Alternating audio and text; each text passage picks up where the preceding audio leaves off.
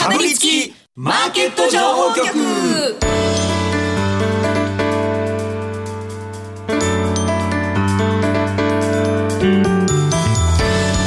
金曜夕方はラジオにかぶりつき皆さん1週間お疲れ様でした。進行役の八木ひとみです。さあ今週もこのお二人とお話進めてまいります。B コミさんこと坂本慎太郎さんそしてスパローズ大和和孝さんです。よろしくお願いします。4連休の皆様こんにちは。結構多いと思いますよね。ねね。今日有給取って4連休にされてる方、お前もかよみたいなプレッシャーないんですかね なんか一気にみんなそこ有給取るとまずいとか僕あんまり取ったこいやとないか。らもう取り合いになったりするんだよね。意外と人気ある日はね、あー。まあ、山梨とか必要じゃん、うん。なるほど。僕あんま休む方じゃなかったからあれですけど。明らかに朝の電車が人が少なくてそうね。日中動く電車がいっぱいだったので特に銀座線めちゃくちゃ混んでる、うん。いや多かったです。僕も久々乗ったんですよ。最近車で来てたので、ええ。すごい多いですよね。おいおい。本当に。いいですね。ゆるりと聞いていただければそういう4連休の方はねいいかなというふうに思います。あのお話の通り確かにその今週日本も祝日ですしアメリカもね祝日でマーケットなんかこうのんびりした雰囲気。もうクリスマス突入みたいな、うんうんいやゆっくりブラックフライデーで買うかみたいな感じですよブラックフライデー買いました？なんか。なんかちょっと買ったんですよ。あのヘッドホンみたいなのが安くなってたんで。ええ。そしたらいくら分まで買うと今度はポイントアップしますっていう今度はあじゃあなんか買わないとって思って見るけど なんか似たようなのばっか出てきて。わかります。わかります。わかるし、えーでもアマゾンとかもね、はい。最近なんか意外と安いのあんだよね。僕あもちょーちょろちょろ買いました。あの自ドアの自動ロックとか お店に置く、はいはいはいはい。遠隔でドアの鍵閉まんね今。だからそろそろ閉店しようかなと思ったらカメラで全部あるからカメラ見て誰もいないことを確認してはいカチャッつったらピーンって閉まるんですよ。へえあそういうのがもう普通に売ってるんですか？売ってる売ってる。意外と民泊とかでねメジャーらしいよあああいうの？いくらぐらいなんですかその？えーでも安いですね。1万5000円ぐらいでワン、今安くなったからワンセット。えそれアプリとかであそのアプリで全部できる。できるしあの指紋とか番号とかであ開いたりもできるのがセットにこうなってるのが安いっすね。2万弱ぐらい。そう。だから山本さんの店を無人にしろっつってんの。あだってでも山本さんに会いにみんな行くんですいよね。や行くけど行くけど無人で無人の方が助かりますよ本当に。で山本さんのカレーだほとんど休みなんだもんそりゃさもったいねえから開けようぜって思うわけですよ。等はい。身大パネルとか作って置いといたらいいかもしれないですね。あ了解。さんみたいな。2階にあの別の芸人が仕事やってますんでそうなんです。だから勝手に入られたら困るし。じゃあその人がいる時だけ開けてもらえばいいんじゃん。あなるほど。それで閉めてもらえばいいじゃん。そしたらいやもうこの自動無人じゃんそれ。自動無人？それうん。あ自動 自動無人？自動無人が自動的にドア買わなくていいうドア買わなくていい。そうそうそうなるほど、ちょっといろいろとアイデア出てきますけど、そんなか便利なものもアマゾンで売ってるのちょっと驚きですよね。八木さんちの鍵もあの、ピッてそのあなんだろう。番号とかで解錠できるように改造できるああへえスマホで開けれるようになるあそれはいいですうん。だねから自分ちの鍵やめてる人もいるよセキュリティの問題で。私も人生で3時間ぐらい鍵探してるような気します。あいやいやもうそれしないよ。ピッちゃったらいいから僕なんかこの前飲んで鍵をお店に忘れて行って、うん。あの深夜3時ぐらいに自分の家の壁の塀乗り越えて窓から入りました、うん。ああそこが入れるね。確かに。47歳でもそんなことするんだよ。ね、うん、いいと思ういいと思う。あんた本当にアプリで解錠できるからおすすめします。ね。使ってるっていう方もいらっしゃいますね。あいるかいるか。これいいんですよ意外と。へーさて今週ですけれども月一恒例大和さんの注目銘柄のコーナーがありますのでどうぞお楽しみに。この番組は YouTube でも同時配信しています。この後午後5時からは YouTube 限定で延長配信しますので動画でもご覧ください。また番組ウェブサイトに今日の資料アップしてあります。参考ダウンロードにして参考になさってください。えーリンク切れになってしまう方はリロードしてみてくださいとのことです。今日もかぶりついて聞いてしまうような株情報をてんこ盛りでお送りしていきます。かぶりつきマーケット情報局。この番組は岡三証券の提供でお送りします。かぶりつきマーケット情報局。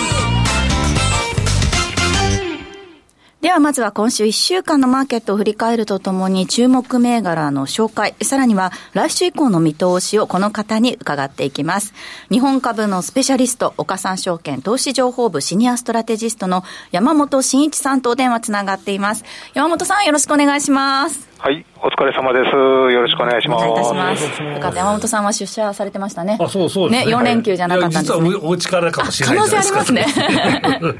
ちゃんと会社から竹部さんの声がしたら会社ですね。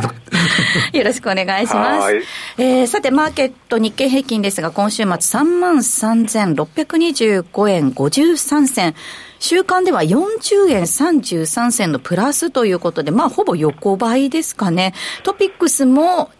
こちらは週間でマイナスなんですが、本当にわずかにマイナスということで、2390.94で終えています。どちらも終値だけで見ると、ほぼ横ばいの印象ですが、えー、山本さん、今週1週間どう見ましたか？そうですね、今週初めは、あの、前半あまり動かなくて、えー、21日の NVIDIA, NVIDIA の決算、これに、まあ、日本ですですと22日の朝になるんですけども、まあ、それを突破口に日経平均高値更新というシナリオを描いていたんですけれども、うん。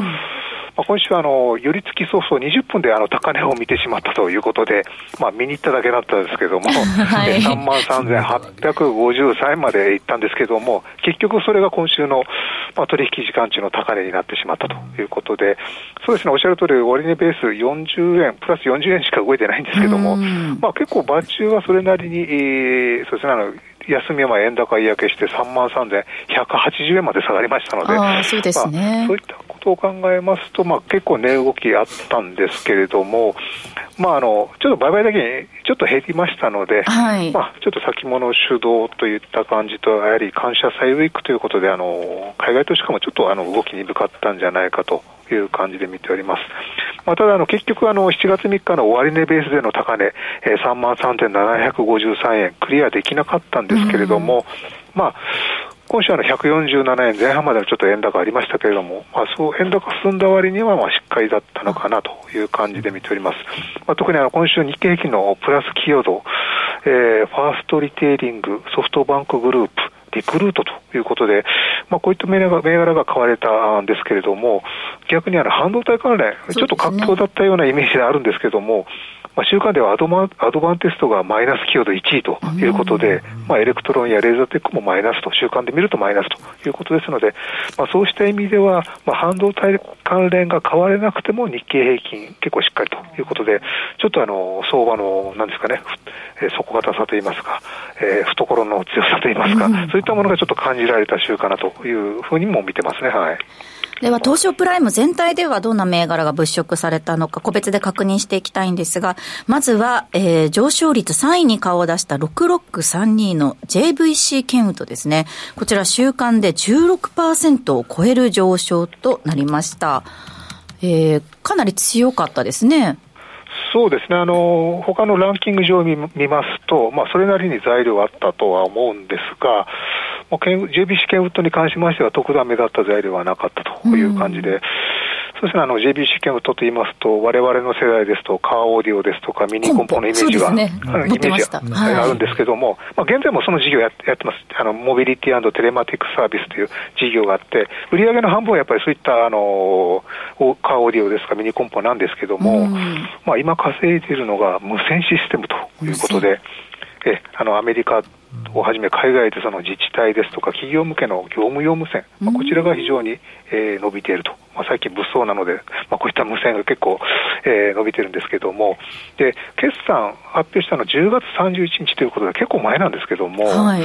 えー、大幅増収増益の着地でえー、通期も情報修正、自社株買いも発表と、すごい、えー、よかったんですけども、翌日6%安ということで、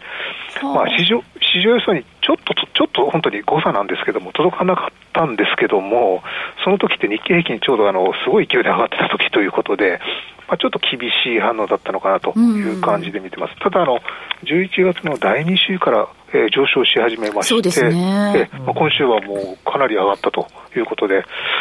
えー、そうですね、やはり低迷が長かった会社なんですけれども、えー、そうですね、14年ぶりの高い、半年ぶり、14年半ぶりの高値水準ということで、やはりちょ、そういったののちょっといいところも出始めてきたということが、まあ、決算を見る限りはいい決算だったので、はい、それを、えー、見直しは一気に済んだという感じですかね。はい。JVC ケンウッドですが、今週末767円で終えています。11月22日に775円まで上昇する場面がありました。続いて、えー、上昇率29位に顔を出しています9024の西武ホールディングス見ていきましょう。こちらは週間で9%程度の上昇となりました。西武ホールディングスなんですけども、まあ、本日は1800 1850円まで上昇しまして、はい、まあ、その後、リグがれて、まあ、結局今日はマイナスだったんですけども、えー、3年9か月ぶりの高値水準ということで、うん、まあ、私、あの西武線は利用はしていないんですけども、まあ、インバウンド需要の回復とか、あとはハリー・ポッター、ハリーポッター、はい、この効果があったんではないかという市場の見方があるんですけれども、うん、やっぱ決算も非常に良かったと思います。あの大幅増収増益で着地しましたし、まあ、通期計画据え置きだったんですけども、市場よりは良かったということで、まあ、株価も交換する動きだったんですけども、まあ、先週末くらいからちょっと一気に上げ足を早めてきたという感じです。であの電鉄系ってあの他の電鉄系は軒並み情報修正ということで、はい、え株価あの非常に決算良かったんですけども、まあ、株価の反応今一つということで、まあ、その中でも据え置きだった西武が一番上がっているとこういう状況で、なるほど。やはりあの内容といいますかね、あのホテル事業がやっぱり強い会社ということで、まあ、特にあの欧米系の訪日客に強いホテルを持ってますので、うん、まあ、客室単価の上昇など、業績に寄与してますし、やはりあの鉄道収入ももちろんあの定期外の収入が伸びているということと、まあ、ホテル、レジャー、不動産、まあ、結局バランスよく稼ぎ出しているということで、まあ、そのあたりがまあ他の電鉄より交換されているのかなという感じで見てますね、はい、さっきの打ち合わせではスキーの話なんてのも出てきましたよね、はい、そうですね、はい、西武は、まあね、スキーリゾート結構持ってますからね、はい、だからそこの、まあ、シナジーというか、欧米の方はやっぱスキーしに結構日本に来るようで。うんそのあたりが交換されているのかということで、9024西武ホールディングス、今週末1784円で終えています。さて、今週は、まあ、バチューは結構激しい動きだったんですけれども、えー、あまりこう、終値では動きがなかった週ということなんですが、来週は月末月初、材料もある程度出てくると思います。どういったふうな見通しを持ってらっしゃいますか？はい、えーまあ、来週も基本的には堅調な展開想定しております。えー、やはり今週達成できなかった終値ベースでのバブル崩壊後の戻り高値、えー、更新することが目標です。で、あの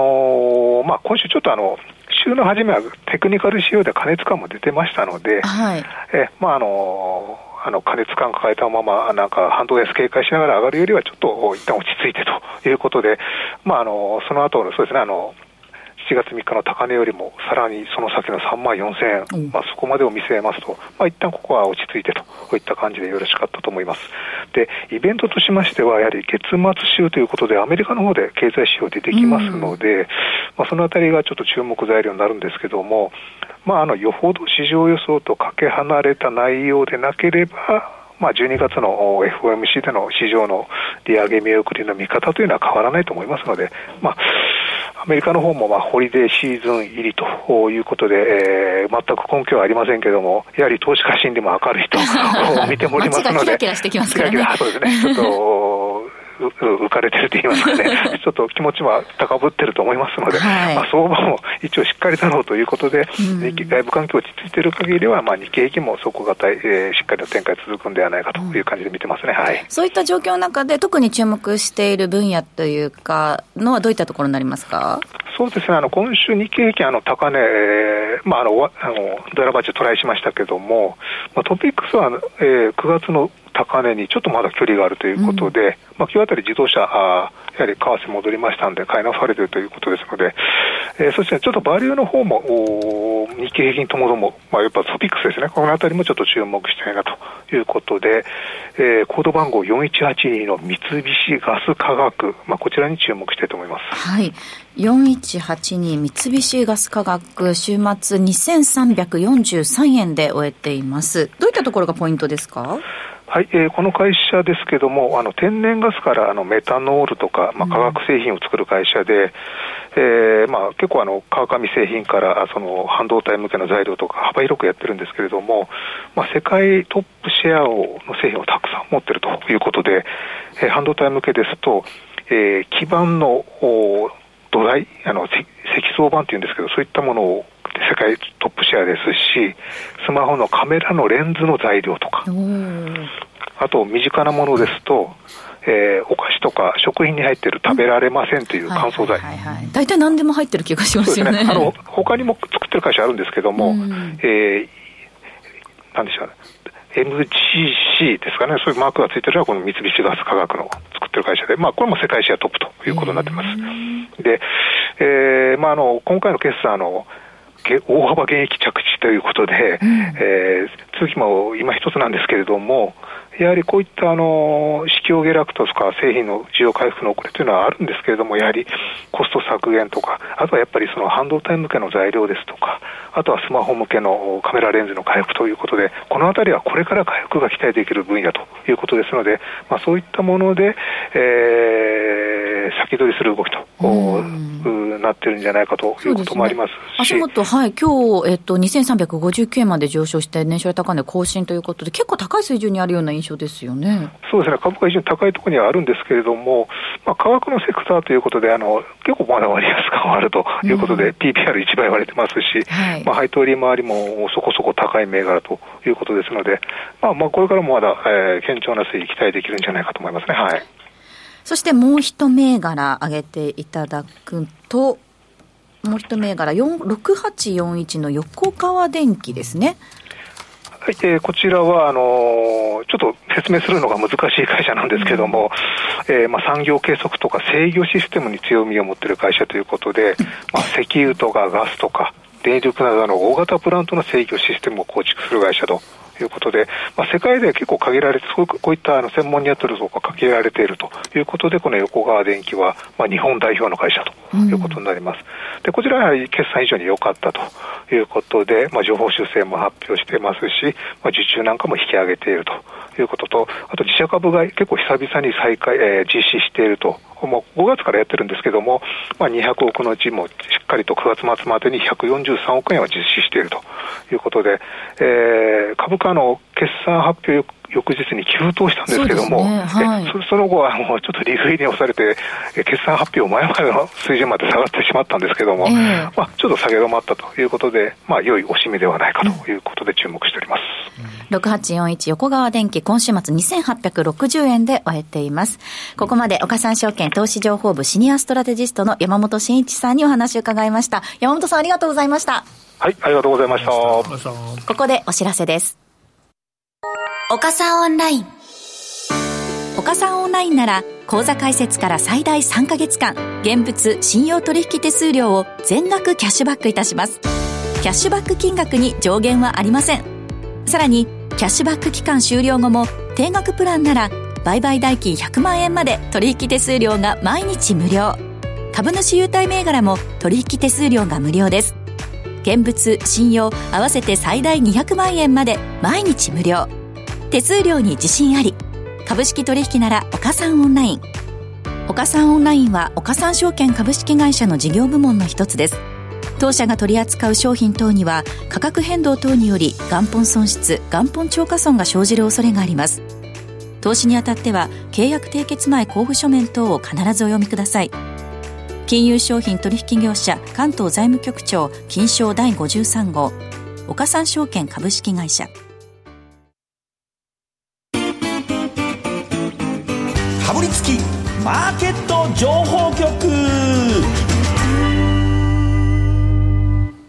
ここからはこちらのコーナーです。大和さんお願いします。どん底から這い上がった大和今月の入魂銘柄月に一度のお楽しみお笑い芸人キャンプ系 YouTuber そしてアウトドアショップ店員の大和さんですがご自身のトークライブが今日で100回目を数えるということですね。小峠とやってる、はい、山峠という名前のトークライブですよね。ラッキーです。小峠とやってたらなめられないんで。いやいやいやいやおめでとうございます。10年ぐらいやってますねえ、すごいですよね、本当継続は力なりといったところで。山本さんの紹介あの小峠さんとライブやってる。そうそれが分かりやすいうちの子供もわーって言ってじゃあそこまでひひどい芸人じゃないのかなって思われる。ひどい芸人ってどういうことですか？たいいい人キャラですかね。小峠さんいやもうノリに乗ってる大和さん今回もアンテナを張り巡らせて、え銘柄を探していただこうということで、はい。早速一つ目をお願いしますはい、えー、2418の塚田グローバルホールディングスですはい。2418の塚田グローバルホールディングス。こちら東証スタンダードの銘柄ですね。はいホールディングですね。失礼いたしました。塚田グローバルホールディングです。はいえー東証スタンダードの銘柄なんですが、えーホテル事業もやってますけれども、基本は結婚式場運営ということですね。はい注目理由はどういったところになりますか？まあまあ、ホテル事業も拡大してて、あの、前一度言ったことがあって、すごい安かったんで言ったら結構上がったんですね。それがまたなんか落ちてきて、なのに、あの、売上はですね、あの、去年の四半期の純利益から708%アップという。なのに、下がってるということで、まあ、どうですかね、3級ではそんなにまだあれですけど、情報修正とかそういうことをしたタイミングで気づく人とかが増えるのかなとか思って、これぐらいの水準で、去年と同じ水準でもう、利益が上がってるんで、こんなのは上がるんじゃないかなって思いますよね。はいえー水準の確認しておきますと、今日384円で終えていて、PBR0.7 倍、PR は4.6倍ということなんですけれども、黒字に転換というところが、まあ一つミソになるんじゃないかというお話ですよね。そうですね。これ注意してみなくちゃいけない点坂本さんどういったところになりますか？そうですね、まあ、注意というか、まあ、山本さんの考え方はやっぱりいいですよ、その業績を四半期で追っかけていって、まあ、どうなっているかっていう話なんですけど、うーんとまあ、最近のこの、なんだろうな、業績見ると、やっぱり意外とこの、まあ、今、今の Z 世代にとってジューンブライドとか言ったらなんすか みたいな話だと思うんですけど、ええまあね、うん、あの、だからめっちゃ梅雨ぐらいの頃に結婚式するのは雨の中いいっていうのあるじゃないですか。はいいやそうじゃないでしょ。そうじゃないと思うんだけど、まあまあまあ、えっと、まあそういう感じで、その季節性がね、やっぱあると思うんですね。はい。だ季節性でまあデコボコしますよっていうことなんですけど、まあそこは1点と、あとは、うんと、業績が、まあ営業利益でまあ見ていくんですけど、まあこの今期47億円ぐらいと。はいえーいうところなんですけど、ここまでですね、まあ、戻ってくれば、コロナ前が2019年の12月は63億円なんで、これ達成できたら意外と戻ってんじゃないと。で、2019年のその、えー業績は、を考えると、株価か、株価見ると、うん。ピピッと、えー、600円ぐらい、はい。なるほど。2019年、600円ぐらいあったと思うんですね。うんうん。ということは、今の株価ってそこに比べると安いし、まあ、ちょっと財務の方がちょっと既存してる部分あるんだが、PR はまあ4.6倍だしってなると、まあ、配当も一応ね、2.6%出るということになってるんで、まあ、ちょっとコロナの時厳しくて出なかったけどね。ということは、まあ、頑張ってガチホするっていうのは、まあ、ありかなと思うけどね。あともう一つ気づいたのがあって、ここ4、5年ぐらいで、はいえっと、7月、8月で株価がマックスのことがすごい多かったんですよ。それは、やっぱ、えー、6月に結婚式があるから気づかれ始めて、多分、上がるっていう、この季節性で、だから今の時期に買っといて、7月、8月に売り抜けるという、この季節性もこの水準で買っといて利用すれば、また確率が上がるんじゃないかなっていう。なるほど。なるほどね。やっぱり6月の花嫁幸せになるって言いますからね。そういうのをみんな。僕はそんなおしゃれなイメージじゃなくて、ゴキブリと同じだなって。ちょっと待って、やめてやめてやめて。よくあの、季節性がある業界では怒られますよいやいやいや、ちょうど僕がよくあの、外注消毒の会社で冬場に買っといてはい、梅雨に増えてきて、夏場でマックスになるみたいな。麦わら帽子は冬に買えっていうやつ？そうそうそうですね。ってことね。そうですね。そういうことですね。それで梅雨が偶然重なったんで悪いイメージ、マイナスプロモーションしちゃってますけど、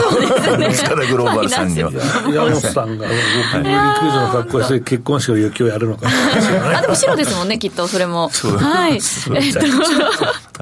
えーまあ、インバウンド需要によりホテル事業伸びてるということなんですが、婚礼値そのもの、コンレシコ単価自体はまだ回復途上ということで、はいそのあたりが上向いてくると、またちょっと変化が出てきそうかなといったところですね。塚田グローバルホールディング、今のお話を聞いて、大和さん、じゃあ保有目安と星はいくつでしょうか？えっ、と、まあ、保有目安が7月か8月が多分マックスなんで分かりやすく、そのぐらいのピークっぽい時に売るのがいいんじゃないかなと、うまく上がればですね。で、まあ、そんなになんかマイナスな要素も見つけれなかったので、3.9ぐらい。もう PR 安いからね、これね9ですね。はい。塚田グローバルホールディング、今週末384円で終えています。では、もう一銘柄お願いします。はい、7816のスノーピークです。はい、7816スノーピークですね。これもうキャンプ銘柄っていうことでいいんでしょうか？そうですね、もう完璧そうなんですけど、ええやっぱ、結構最初、この番組が始まったぐらいに、坂本さんもスノーピーク面白いんじゃないみたいなことそうそう。で言って。もむちゃくちゃ上がったもんね。そうですね。だって僕らも目の付けどころ、まあキャンプブームがやっぱり来んじゃねえかとか、はいはいはい。あとはそのキャンプを最初始める人ってやんないかもしれないから、んとりあえず安いのから始めようとい。うことで、量販店とかで安いキャンプグッズ買って、でキはい。ャンプ場に行くと、いや、めっちゃいいじゃん、これって言って、えーそっちを買う人がいるかもしれないっていう話をして、その後にキャンプブームの波のでかいのが来て、ファッションとしてキャンプブームをやる人がいて、高いスノーピークがむちゃくちゃ売れますっていうところになったわけですね。はいはいはい。で、その後に、ね。ーっと、まあ、時系列で話すと、業績も良くなったんだが、えーっと、娘さんはい、そうですね。変わりましたね。はい、になりまして、アパレルに力入れていくぞということになったわけですよね。うん。はい。アパレル部門出身の娘さんでしたもんね、でしたねそうです。はい。で、やっぱりまあ、全部がね、うまくいくと、そりゃいいですよね、という話なんですけど、まあ、それもなかなか難しいと、はい。えーいうのもありまして、えーと、まあ、その原因などの追及はですね、多分後半にしたいなとそうなんですよ。思ってるんですけど、これ後半に続くっていうやつ結構これ面白い話だと思うんで、はいはい。はい、僕らの知見とかね、まあ、ずっと追っかけてきてたんでね、詳しくね、お話しできると皆さんの、えー株式の、まあ、なんていうのかな、まあ、基礎的知識の底上げになるかなと思ってますので、えー後半もぜひ聞いていただければと思います。7816スノーピーク今週末1110円で終えています。ちなみに2019年11月22日以来の注目となっています。それではここでお知らせです。岡さんオンラインから特選銘柄情報の動画を来週27日月曜日に公開する予定です。題して2024年3月期第2四半期決算の概況と評価不足な銘柄紹介ということですね。坂本さん、この評価不足な銘柄っていうのはどうどういう？まあ、業績出たんですけど、いいなと思ったけど、まだ上がってない銘柄だけです。ただそれだけです。その銘柄をじっくりと解説してもらえるという特性としてはたまにさ、うまくいくと、その証券会社から、まあ、岡澤さんも含めてですけど、はい。まあ、レポートが出てですね、で、上がるということもあるし、いやまあ、どっちかというと、もうグロースというよりは、まあ、プライムの中から、まあ、みんなが見てそうな銘柄ですね。まあ、超ワタガバは多分面白くないと思うんで、まあ、もう少し小ぶりなもので、えーまあ、これから、えーまあ、12月になるので、業績発表終わって、アナリストも抱えている銘柄の、まあ、あーレポート書いたりとか、はい新規でこれやってみようかなとか、えーあとは指揮法も出ますからね、はいその辺も先回りになるかもしれませんということで、えー動画作りたいと思いますご。期待ください。はいこの動画ですが、岡さんオンラインに講座をお持ちの方限定でご覧いただけます。詳しくは番組ブログ、YouTube のチャット欄、または岡さんオンラインのホームページご確認ください。これから講座を開設しても動画ご覧いただけます。ぜひ、この機会に講座開設ご検討ください。講座開設者限定動画は今後も随時公開していく予定ですので、ぜひご期待ください。なお、お申し込みの際なんですが、岡さんオンラインのホームページに記載の内容をよくお読みください。以上、岡さんオンラインからお知らせでした。ということで、あっという間にエンディングとなってしまいました。かぶりつきマーケット情報局。この番組は岡三証券の提供でお送りしました。実際に投資をされる際の判断はご自身でしていただきますようお願いいたします。この後、延長配信では、大和さんのそのスノーピーク、ピックアップ銘柄に関してですね、スノーピークに関してじっくりとお話を、えーしていただきます。さて、来週なんですが、ゲストに経済アナリストの増井真理子さんをお迎えする予定です。どうぞお楽しみに。ここまでのお相手、坂本慎太郎さん、大和勝孝さんでした。ありがとうございました。ありがとうございました。かぶりつきマーケット情報局、ラジオをお聞きの方とはここでお別れです。